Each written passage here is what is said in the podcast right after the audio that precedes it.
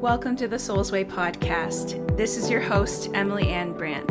I am a proud First Nations Mohawk author, speaker, and mentor here to meet you at the intersection of personal development and decolonization. I truly believe that when we see ourselves and one another, mind, body, emotion, and most of all, soul and spirit, we can break through systematic, ancestral, and generational ways of being that we came here to disrupt and rise above. We can lean into the ways that heal our spirits. I know we can do this through honest conversations, radical responsibility, and healing together in community. Through my stories and the incredible conversations with some truly amazing guests, my hope is that you leave each episode with a more open heart and that you feel emboldened in your medicine and your voice, knowing your ripple effect matters. Our ripple effect matters. Thank you for being here. Let's dive in.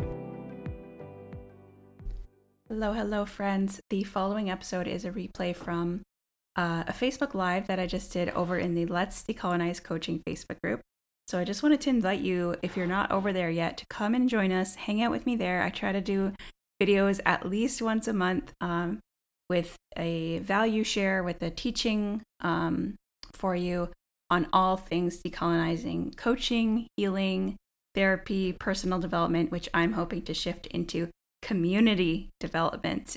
As we know, um, because everything is so much more powerful in community. So why not go go join that one? It's an amazing one already, and it's just only just the beginning, and it's it's already growing so rapidly. So come and join us and enjoy this episode on what even is decolonization. Okay, one more thing before you dive in. I have been trying my best to fix the sound quality on this audio. For some reason, it's okay on the Facebook video. I think the sound is okay. Um, so if this really annoys you, just go watch the Facebook video instead inside the Let's Decolonize coaching group. Um, but there is like hammering and a lot of construction happening right outside my window as I was recording this, and my podcast mic picked it all up. So there's so much of that in the background of this, and I apologize in advance for the quality of this audio.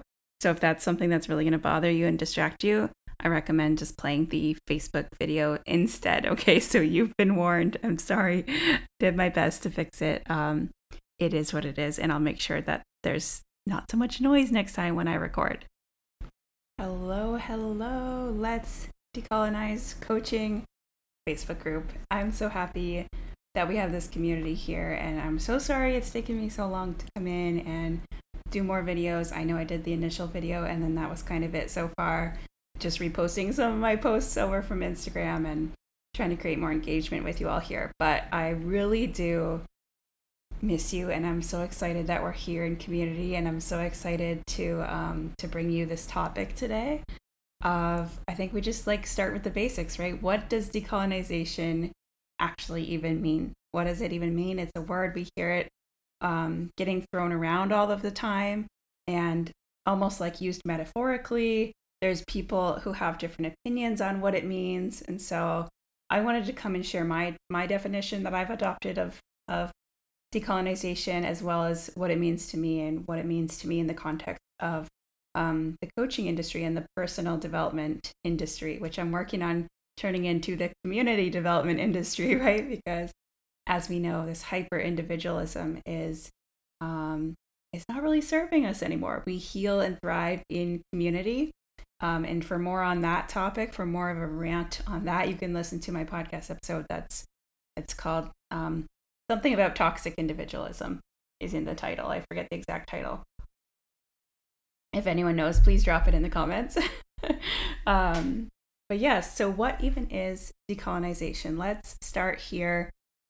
In order to understand decolonization, we really need to understand what does colonization mean, right? And so I love, I've pulled up this um, quote from this Maori scholar um, named Moana Jackson because I love um, her definition of colonization. She says colonization was and is a simple process of brutal dispossession in which this in which states from Europe assumed the right to take over the lands, lives, and power of indigenous peoples who had done them no harm. And then later in the quote, she says, um, racism is central. colonization because really so the rationale for that brutal dispossession right is that the rationale is is based on this ideology this thinking that because oh there's different types of humans and we have different skin colors and we look differently and we think differently we have different you know religious beliefs and worldviews that one race or one type of human race race was also constructed by humans um, you know we must be there must be a superior race of human and of course it must be us the the, the people from from these um, European states, right, who decided to colonize um, and discover what we now call Canada, the USA, and lots of other countries that were colonized, right? So it's coming in and thinking that, like, you know, my way is better and I know best and I know what's best for society and I know it's, and you, and, and I'm a superior as a, as a human. Like, I hold more worth and value as a human. And that was used to justify literal genocide, land theft, slavery, and all kinds of brutal mistreatment and inhumane treatment of Black, Indigenous, and Brown folks all over the world, right? In all these places that are colonized. So it's a process. And what I always make sure to let people know is that it's an ongoing process. It's not like, oh, one thing that happened one time in history. It's a process and it's still in place today. That is why um, because it's founded on an ideology. So you might not have heard of the four types of oppression or the four eyes of oppression. So I want to just break those down really quickly. Um, but it's founded on the first eye of oppression is ideology. So it's the ideology that one race is the dominant, more superior race, right? And which became people from all over Europe, from different countries, different languages, different backgrounds, but they became white people. And that was the you know the dominant race and the thinking was that anyone with white skin who is of European descent is superior. Anyone else is less human. That's the ideology. And that really got embedded into um, all institutions. So that's the second eye of oppression institutional oppression, right? So this gets baked into the government structures, into um, hospitals, into healthcare, into our judicial system, right? Our policing system, legal system, it's everywhere. Um, which and we still see it very much baked in there um, and very much oppressing and harming folks of the global majority, which is a term I like to use instead of BIPOC, Black, Indigenous people of color, um, because we make up more than 80% of the global population. So we're actually not like minorities, um, we're not others, we're the global majority. So, um, yeah, we see it in all of our institutions. And then the next I in the four eyes of oppression um, is interpersonal. So, because this ideology has been so baked into all of our systems, which is why you hear people saying systemic racism, right? Systemic oppression. It is in all of our systems. Oh, I forgot the educational system. That's the big one. It's baked into all of our um, learning or what we do or don't learn about history and about people and about life. Sorry, there's construction just outside my window happening on my house right now. Um, but it's baked into our education, it's baked into everything. So then this trickles down into interpersonal.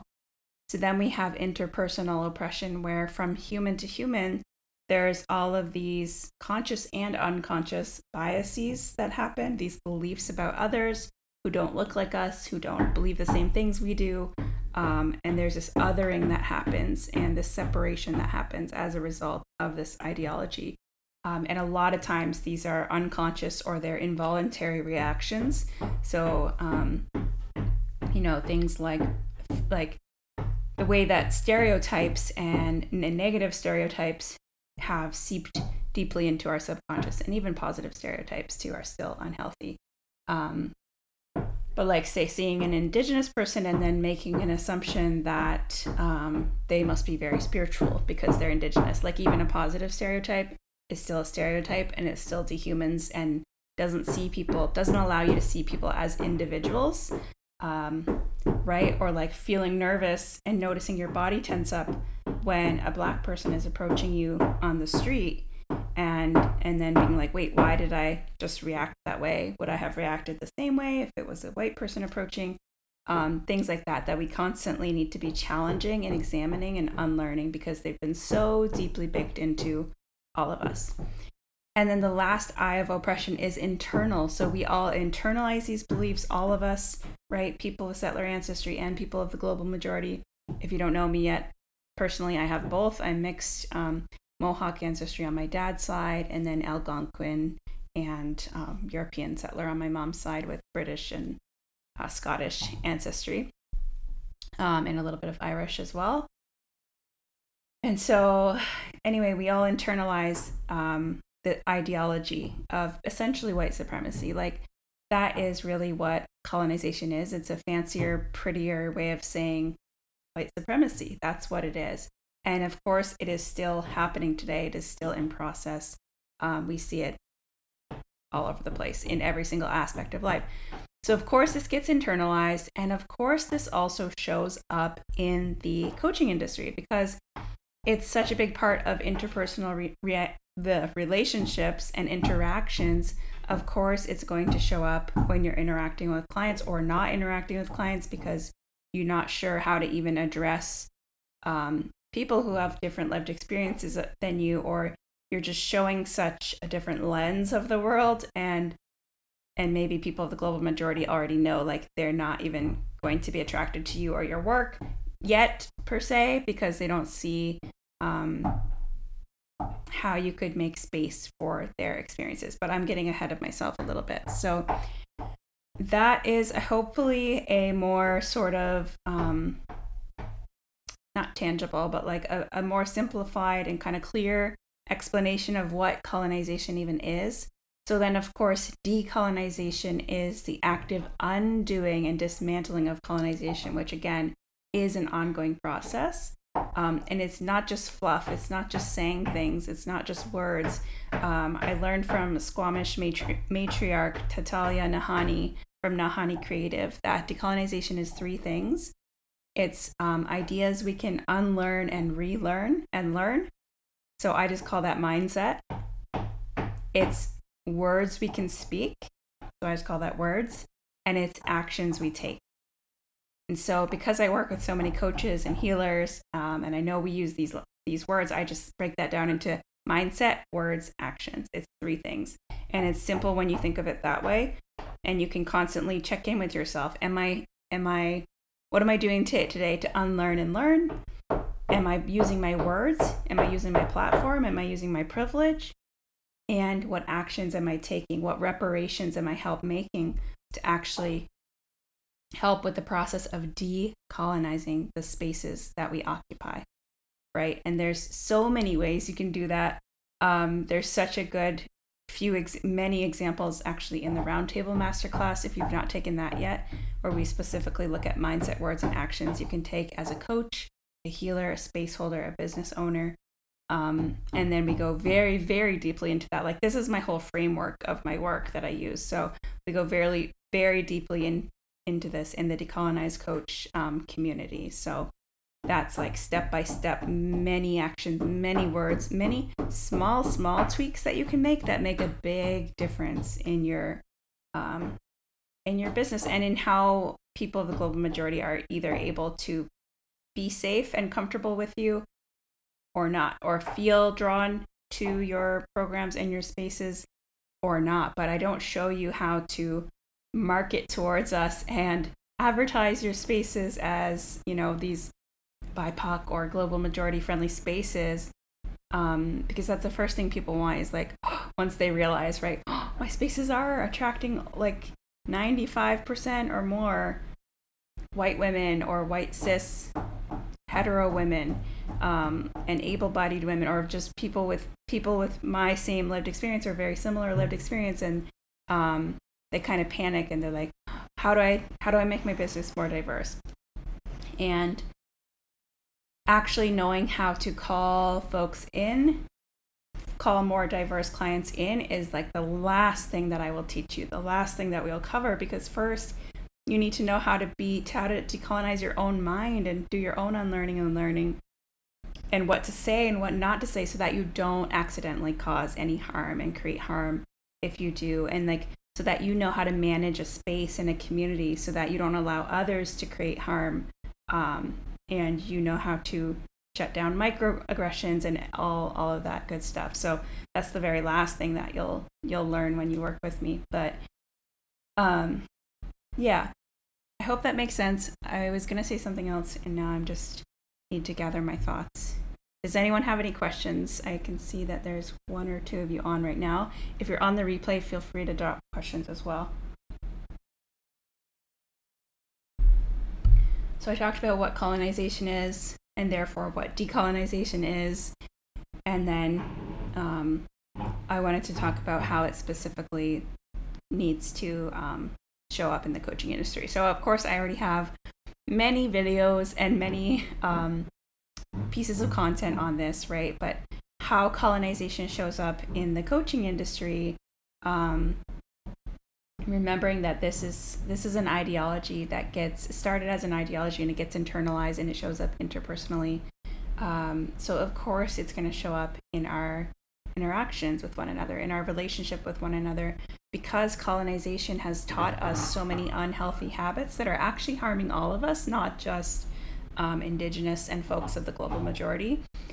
Colonization and this ideology that this way of life that the European settlers brought brought this hyper individualism, brought this hustle and grind culture, brought this culture of perfectionism, brought misogyny and um, oppression of women, which is not something we um, we do. As indigenous peoples women are actually like the most highly revered and respected because we are um, and when, when i say women of course like indigenous people too in general like i can't speak for all indigenous people but from my teachings we've always understood um, more that there's more than two genders right? So right now when i'm saying women i'm talking about womb um, humans with wombs because we hold or or humans who are two spirit which is people who um, who are sort of born to play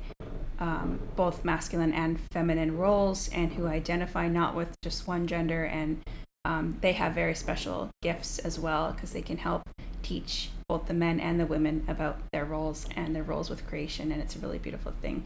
Um, but women with wombs are highly respected because we're the bringers of new life and we're the decision makers and it's a matriarch not a patriarch so um, yeah, thanks colonialism for the patriarchy and like, yeah, the oppression, the the oppression of women and the oppression of basically anyone who's not white, male, straight, cis, all these expectations of what humans should be. And um, all of that is, of course, going to seep into the coaching industry, which was founded as an industry, was founded by white men helping other white men get more rich. And so a lot of it is hyper focused on money and external outcomes and external results. There's not a lot of value placed on internal transformations and results, which we know is so important and so powerful. But what are we told all the time in the industry by business experts? Like, what's the tangible outcome you can share? What's the external, like, why would someone pay money just to feel peace? Or why would someone pay money um, just for self love, there has to be an external, like promise them they're going to lose 10 pounds in two months, or promise them they're going to make $10,000 a month, or whatever it is. Um, and I've been caught up in that in those teachings, which I realize now come from that hyper capitalistic colonial society and culture, right? So there's so much of that. It's the hustle and grind. It's the comparison culture. Um, forgetting to stay in our own lane and, and not compare our journeys to other people. That all comes from this colonial culture. Um, and there's a lot of just teaching and sharing from this lens that ignores very real, systemic, ongoing, present issues that are faced by people of the global majority. Um, and there's a lot of gaslighting and bypassing and even shaming um, individuals or literal systems of oppression that they're working against and telling people not to fight for their limitations and don't argue for your limitations and what you focus on expands because a lot of this coaching and personal development and spiritual wellness it's rooted in the law of attraction right which if you're here, I'm assuming you already know all about the law of attraction. It's what you focus on expands, like attracts like. So if you think positive things, you'll attract positive things. If you think negative thoughts, you'll attract negative things. And this has truth to it. This has validity to it. Like the law of attraction is a real law, and there are many other spiritual laws that are not talked about. And law of action is one of them. Um, and law of seasons and um, the law of karma, right? And which is cause and effect. And so also we just don't we don't solve things like oppression and unfair unjust systems by ignoring them. Um, but that's what the strong messaging of this industry has become is like no no no. If you focus on racism you're just going to get more of it. So stop being in victim mentality. If you think you can't do things then you won't be able to. But that's not what it's about. Like we can acknowledge um, that things are unfair and unjust and we have an uphill battle to climb and still climb that up you know climb that hill and do the things. But to invalidate us and gaslight us and say no that's not really an issue. No that's in your head. No you're making it worse by focusing on it. That's just making the person the client feel shame and blame for again literal systems of oppression that are outside of our immediate control right and our individual control but the whole industry is founded on you as an individual are responsible for all of the outcomes in your life and so that's where the roots of coaching as an industry can be very colonial and very toxic. And again, it goes back to that individual, every person for themselves thinking versus community wellness, collective well being, community abundance. Um, and it feels good for all of us when we return to that collective well being and slower, more peaceful pace and giving ourselves space and grace, which was so much fun talking about this in my um, spacious sales masterclass with those of you who are there. Um, so good to slow down and give yourself space and grace. And when you do that, you actually do speed up. But it's a matter of rewiring so many thoughts that we have and beliefs that we have because of the the culture that we're that we've been indoctrinated in from day one. Um, so we all have this unlearning to do. All of us, including those of us in the global majority, have this decolonization work to do because we were all brought up in the same culture that's no longer serving any of us. So, as you can see, it needs to be applied to all of our lives, but also to this coaching industry specifically. So, I hope that helps clarify what decolonization even is, um, and what colonization is, and why we need to decolonize our lives and our coaching practices. Um, I'll be back soon, I promise, with more content. I know the other topic we're going to talk to next is uh, manifestation and privilege. So that's going to be a juicy one for sure. Stay tuned and let me know what else you want to hear from me next in this group and on the podcast. So thank you so much for listening, unlearning, and learning with me. Have an amazing weekend, and I'll talk to you soon. Thank you again so, so much for listening. If you would like to thank me in return, if you got any value, insights, new perspectives, or you just appreciated this episode or enjoyed this episode, the best way to thank a podcaster is to share with others. Spread the love, spread the magic. Take a screenshot of the episode, share it on your Instagram or TikTok stories, and tag me at Emily Anne Brant so I can personally thank you for tuning in and stay connected. This is truly a community that we are building here, and I love staying in connection with you. I look forward to talking to you again soon, and I'm sending you so much love and gratitude.